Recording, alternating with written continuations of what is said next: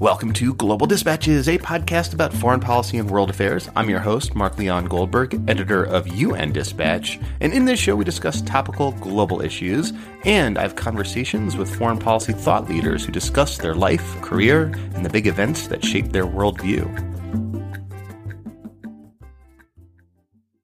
Late in the evening on Thursday, October 20th, news broke that South Africa is moving to withdraw from the International Criminal Court. Now, the ICC is, of course, the first permanent international court to prosecute war crimes and crimes against humanity. And back in 2002, when it came to life, South Africa was a founding member. But in recent years, the court has come under criticism by some African governments for holding a perceived bias against Africa. But until now, no major country has withdrawn from the court after joining it. There's a fear now, frankly, one which I share, that South Africa's withdrawal will spark a cascade of countries doing the same thing. Now, this is important because there are only three ways that crimes can fall under the jurisdiction of the ICC. The first is if a country consents to the investigation. The second is if the UN Security Council refers a situation to the court. And the third is if a country is a state party to the ICC. If South Africa's withdrawal leads to a mass exodus, the ICC's jurisdiction around the world could be significantly shrunk, perhaps even fatally. On the line with me to discuss these questions and more is David Bosco, Associate Professor of International Studies at Indiana University's School of Global and International Studies. He's also author of the book Rough Justice, The International Criminal Court in a World of Power Politics, and he is someone I have looked to over the years to help me understand the ICC's role in international relations. Now here is David Bosco once again helping me make sense of this news. Looking for a trustworthy podcast to bring you unfiltered viewpoints and experiences on global health? Tune into Global Health Matters, the podcast that connects silos and amplifies diverse voices to give you a holistic picture. Each month, Dr. Garry Aslanyan from the World Health Organization hosts discussions with guests spanning former ministers of health, award winning journalists and authors, and frontline public health workers. Join listeners from across 180 countries for an exciting season 4 launching in June. Global Health Matters is available on Apple Podcasts, Spotify, and YouTube. I mean, here's the, the nightmare scenario, of course, is that um, South Africa, as a huge regional player, international player, really diplomatically and in other ways, um, their departure is is much much more significant. I mean, orders of magnitude more significant than um, than Burundi's, which we saw just in the last couple of weeks. The the government of Burundi announcing that it was going to depart from the ICC. That was, you know, number one, Burundi's, you know, a small country, a very troubled country. Um, it was easy to see that as a government trying to avoid immediate scrutiny for, yeah. you know, crimes that it had committed. It was a um, cynical ploy because, you know, it's yeah. not out of the realm of plausibility that the government right. of Burundi would come under ICC investigation for crimes, uh, you know, against humanity that are, that are kind of ongoing there and on a kind of exactly. a low level basis right now, but, but nonetheless ongoing. Yep, absolutely. So, so that was kind of easy to put to one side, but South Africa's is, is, is, you know, earth shaking for the ICC. Um, now that said, it's not, I mean, I was surprised by it uh, that it came so quickly, but it's you know we've seen signs obviously of South Africa's view of the ICC changing, and um, most dramatically, of course, there was the visit by Omar al Bashir um, a few months ago, or I guess maybe even a year ago now, um, when um, South Africa did not arrest him, mm-hmm. Um, even though one of its courts had had said that that was the obligation of the government, and that's generally seen as the obligation of ICC member states to arrest um, people who've been indicted when they're on their territory. That created a big stir. Yeah, and it's um, worth it's worth pointing out that, that Omar al Bashir is the president of Sudan, uh, who is uh, indicted, wanted for genocide. So he's like a fugitive at large from the ICC. And about a year right. ago, he visited South Africa, uh, and South African civil society um, thought probably correctly that it was South Africa's obligation to arrest him uh, the South African government saw differently and sort of as a court case was unfolding, in the midst of Bashir's visit to South Africa, Bashir just kind of fled in, in the dead of night. Right. And it was very clear that the government itself had no interest um, in seeing him arrested, and and mm-hmm. you know there was plenty of uh, evidence that they had kind of facilitated his departure, and and that that continues to kind of play out in, as I understand it. I'm not an expert in South African jurisprudence, but I think that continues to play out in South African courts. Yeah, um, there's there's and, so there's currently a, a court case um, in which civil society organizations uh, are are essentially, I think, like basically suing the South African Justice Department yeah. for not living up to its obligations uh, on the ICC. Yeah, exactly. And South Africa got criticized um, by other ICC members, and so there's this background, and and of course, much more broadly, there's this background of African resentment or um, hostility to the court. And when I say obviously, I don't mean all of Africa, and and it's you know it's certain capitals, certain governments, um, certain sectors of African um, civil society even have been um, questioning, you know, why the ICC has done all of its, almost all of its full investigations have been in Africa, why everyone indicted has been African, um, and there are complex answers to that. You know, it's not it's not you know the simple notion that the ICC is kind of um, targeting Africans is I think way mm-hmm. too simple.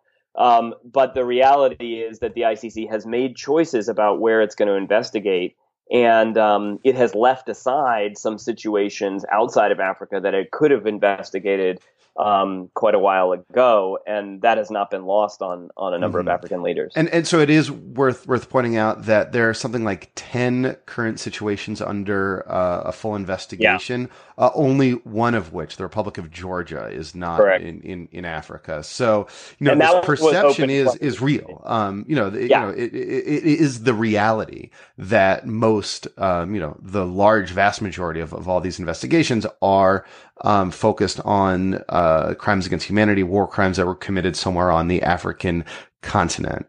Right. And now, one of the things that you know the ICC and its and its advocates will quickly point out is that yeah, but a lot of those situations were ones that where African governments actually referred themselves to the ICC. They mm-hmm. asked for investigations. Uganda um, so that would be the case of that. Yep, Uganda, Democratic Republic of Congo, Mali, Central African Republic. So it's kind of, you know, it's tough to say, oh, the ICC is targeting us when you have the governments themselves asking for investigations.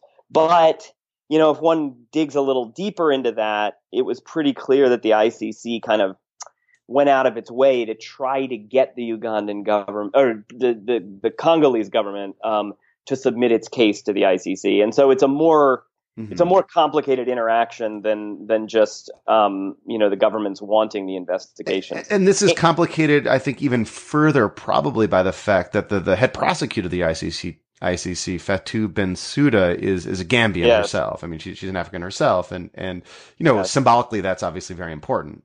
It is. It is important, and I think many people had hoped that um, her selection to succeed uh, Luis Moreno Ocampo would kind of put to rest the, some of these tensions between the um, uh, between African states and the court, but it, but it hasn't played out that way. And the you know there was a bit of kind of bad luck as well um, for the court, and that was in the situation in Kenya, um, where you know based on the election violence that happened several years ago, the ICC had opened an investigation.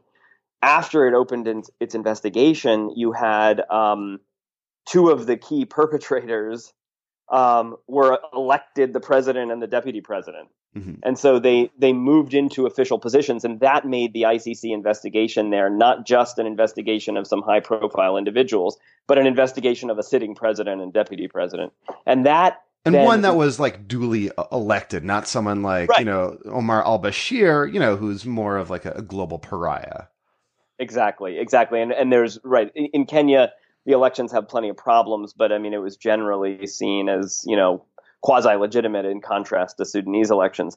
And um, so that was a really difficult situation for the court. And it became this long standoff where, you know, basically um, Kenya was ostensibly cooperating with the court. Um, but was in fact, I think most observers would say, undermining the investigation. Uh, there was some evidence that they were intimidating witnesses, that they were you know, basically trying to pull the rug out from under the court. and um, and it worked. And and and it worked. And ultimately, those cases fell apart, and uh, it was quite a humiliation for the court.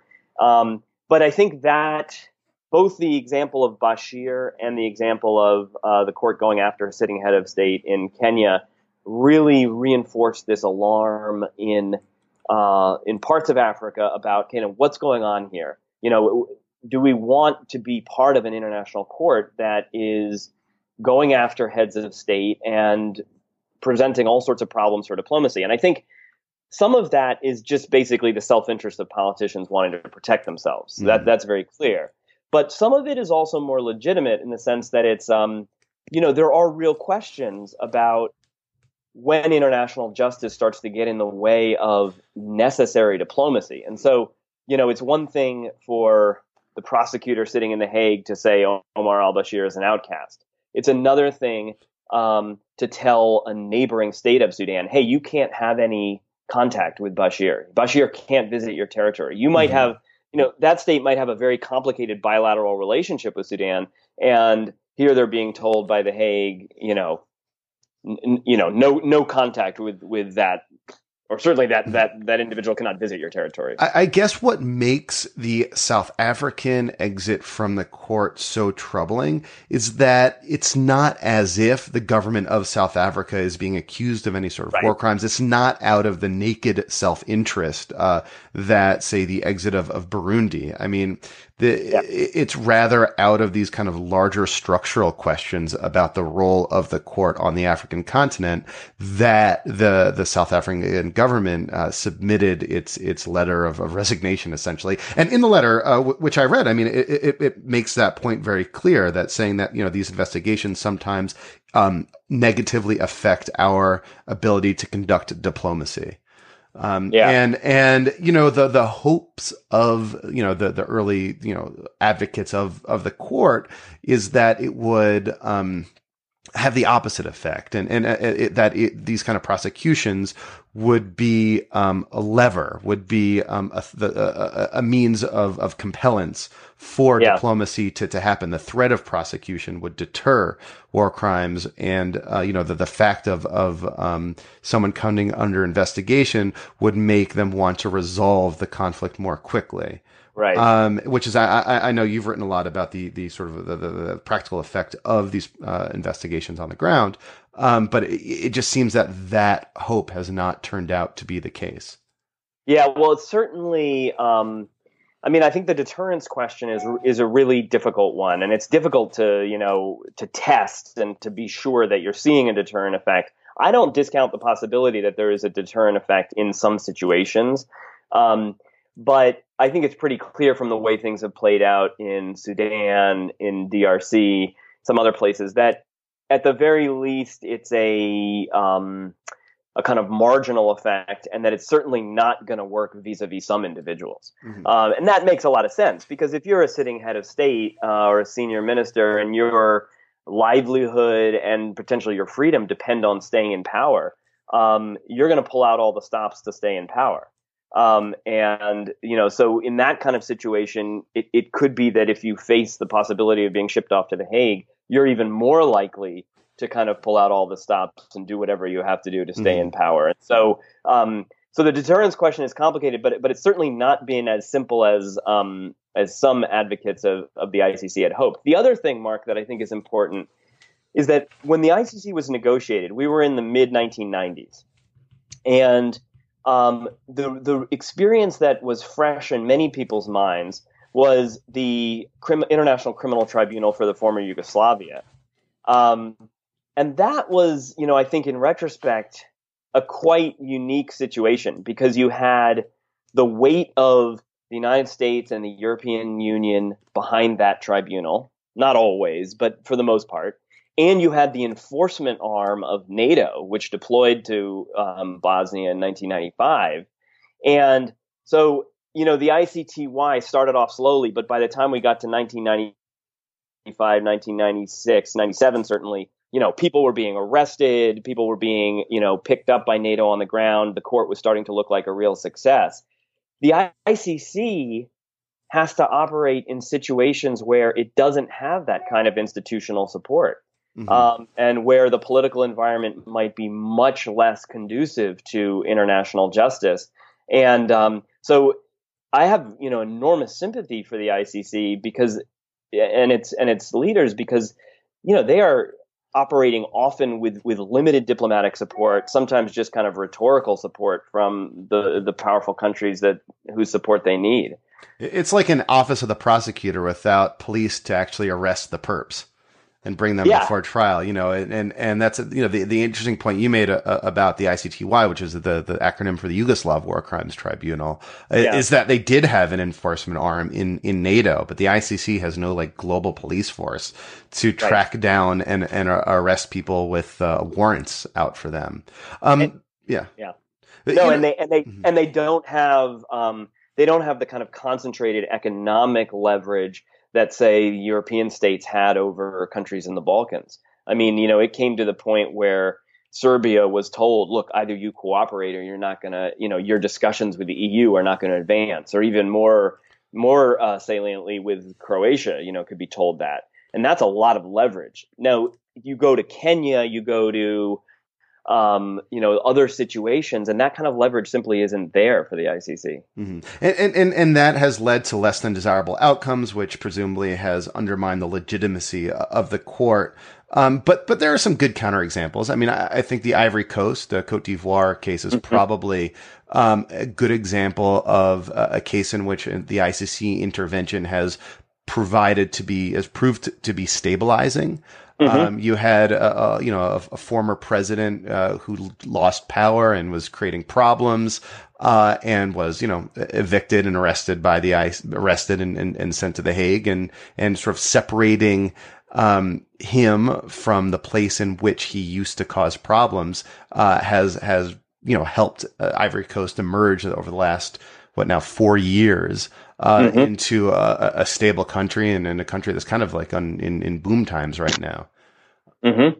Um, yeah. so, so it's not all, I mean, the, the, the, the record uh, of the ICC in Africa is not all on the negative side of the ledger. Uh, I all. totally, I totally agree with that. And I think, um, you know, you've seen more people perhaps apprehended than some people thought would be apprehended. So you've mm-hmm. had, you know, um, the unfortunately named Bosco Ntaganda, um, who you know finds his way you know to the court through a series of circumstances and other militia commanders. So mm-hmm. people that very well might have lived out their lives in total impunity um, have ended up before the court, and I, I, don't mean to to minimize that. I mean those are those are real accomplishments. The but but the bigger question is you know if we kind of if we if we kind of zoom out to thirty thousand feet you know what kind of impact is the court having and um, how often is it is it um, having the kind of impact that its mm-hmm. advocates have, but, have but but the fact is now these these questions might all be mute if in fact uh, the South African exodus of the court leads to a mass exodus of, of African countries. Right. I mean, you know, you know, as you said, South Africa is, uh, you know, not only an African leader, but it's an international uh, leader. Um, it's, you know, it's the economic powerhouse. It's a democracy. You know, it's a country of, of Gandhi and Nelson Mandela and Judge Richard Goldstone, one yes. of the, the most important, you know, jurists of the War Crimes Tribunal uh, for the former Yugoslavia. Um, so it has this kind of like history. Um. It has this reputation. And, uh, you know, if it leaves, what's stopping, you know, every other African signatory of the ICC? And once those countries are gone, I mean, the, the ICC, uh, if the ICC doesn't have jurisdiction in Africa, you know, what, yeah. what good is it? Yeah, no, that's absolutely right. I mean, and that is why that's the nightmare scenario. Um, now, I think one important thing to recognize, of course, is that, you know, all politics is local and there's going to be, um, different incentives that different African governments have. Um, and, you know, political scientists did some interesting work trying to understand why it was that so many African African states, including ones who had experienced civil conflict recently, why did so many cho- choose to join the ICC in the first place? Um, you know, given that they were, you know, clearly going to be vulnerable to ICC scrutiny, and you know, there's some interesting conclusions that people reached about that. But we shouldn't assume that all African states are going to have the same incentives moving forward. Um, you know, some governments may say, "Hey, we still want to be a member because we want to let all the actors who might try to you know, destabilize our government or whatever, know that the ICC could look into what they're doing. So it, it may be in the interest of certain governments um, to to stay part of the ICC, but you got to put on top of that the regional political dynamic, and um, you know, the African Union has been a mechanism for a lot of hostility to the ICC. That's passed a number of resolutions basically saying that African states don't need to comply with arrest warrants and criticizing the ICC.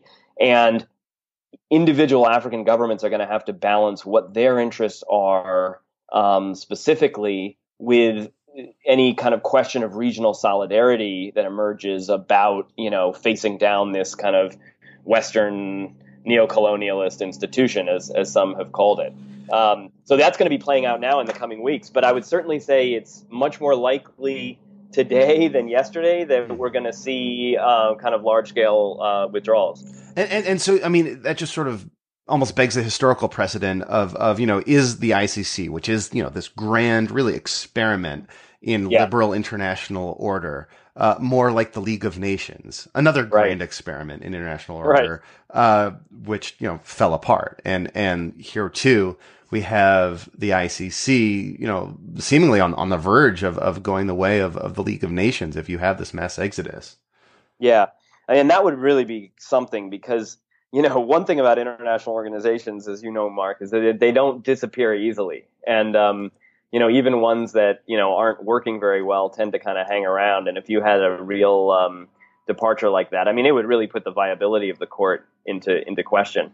Um, I you know, one of the questions about the ICC that I always kind of feel haunted by is whether it was, um, and I think we've maybe spoken about this before, whether it was kind of done too soon.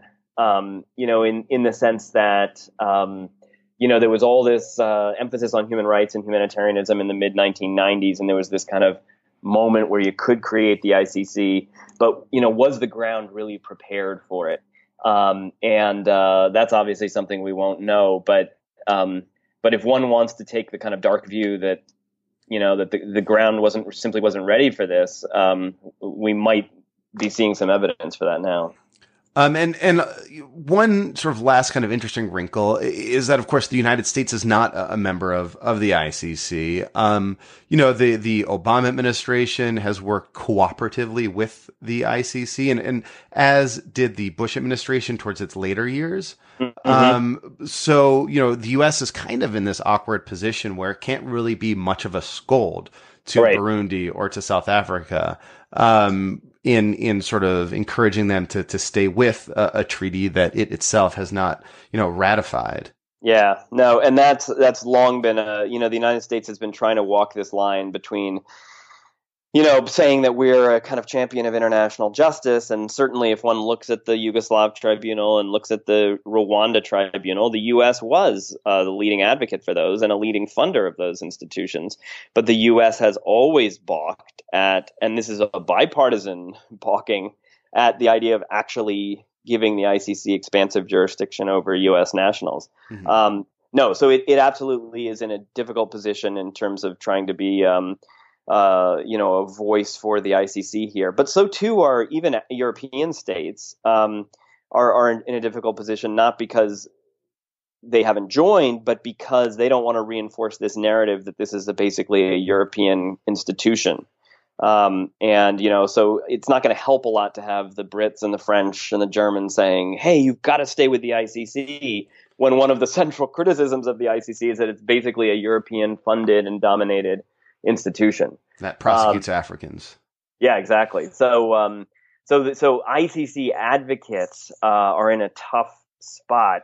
Now, you've got some civil society advocacy, and you would probably know about this better than I do, but you've got some important civil society advocacy in Africa, you know, voices for the court within mm-hmm. Africa. Yeah, that's uh, maybe like the one sort of hope. And, and again, I don't know uh, South African jurisprudence much as well, but my understanding is, uh, uh, the uh, African South African civil society groups are trying to basically like sue or have an injunction against the government from carrying yeah. forward its decision to withdraw, saying that it requires an act of parliament to to to, to do so. But the fact is, um, right. on Thursday, uh, the twentieth of October, the United Nations Yeah. received like the basically the letter of resignation, uh, which is Yeah. the the mode in which uh, a country withdraws from the ICC. So, Right. I know, mean, the- we'll have to see. Yeah. the- Yeah, there's the domestic legal question, and that I guess is going to play out here as to whether the government's, you know, move was legitimate. For, but from an international law perspective, just as you say, that notification to the UN was what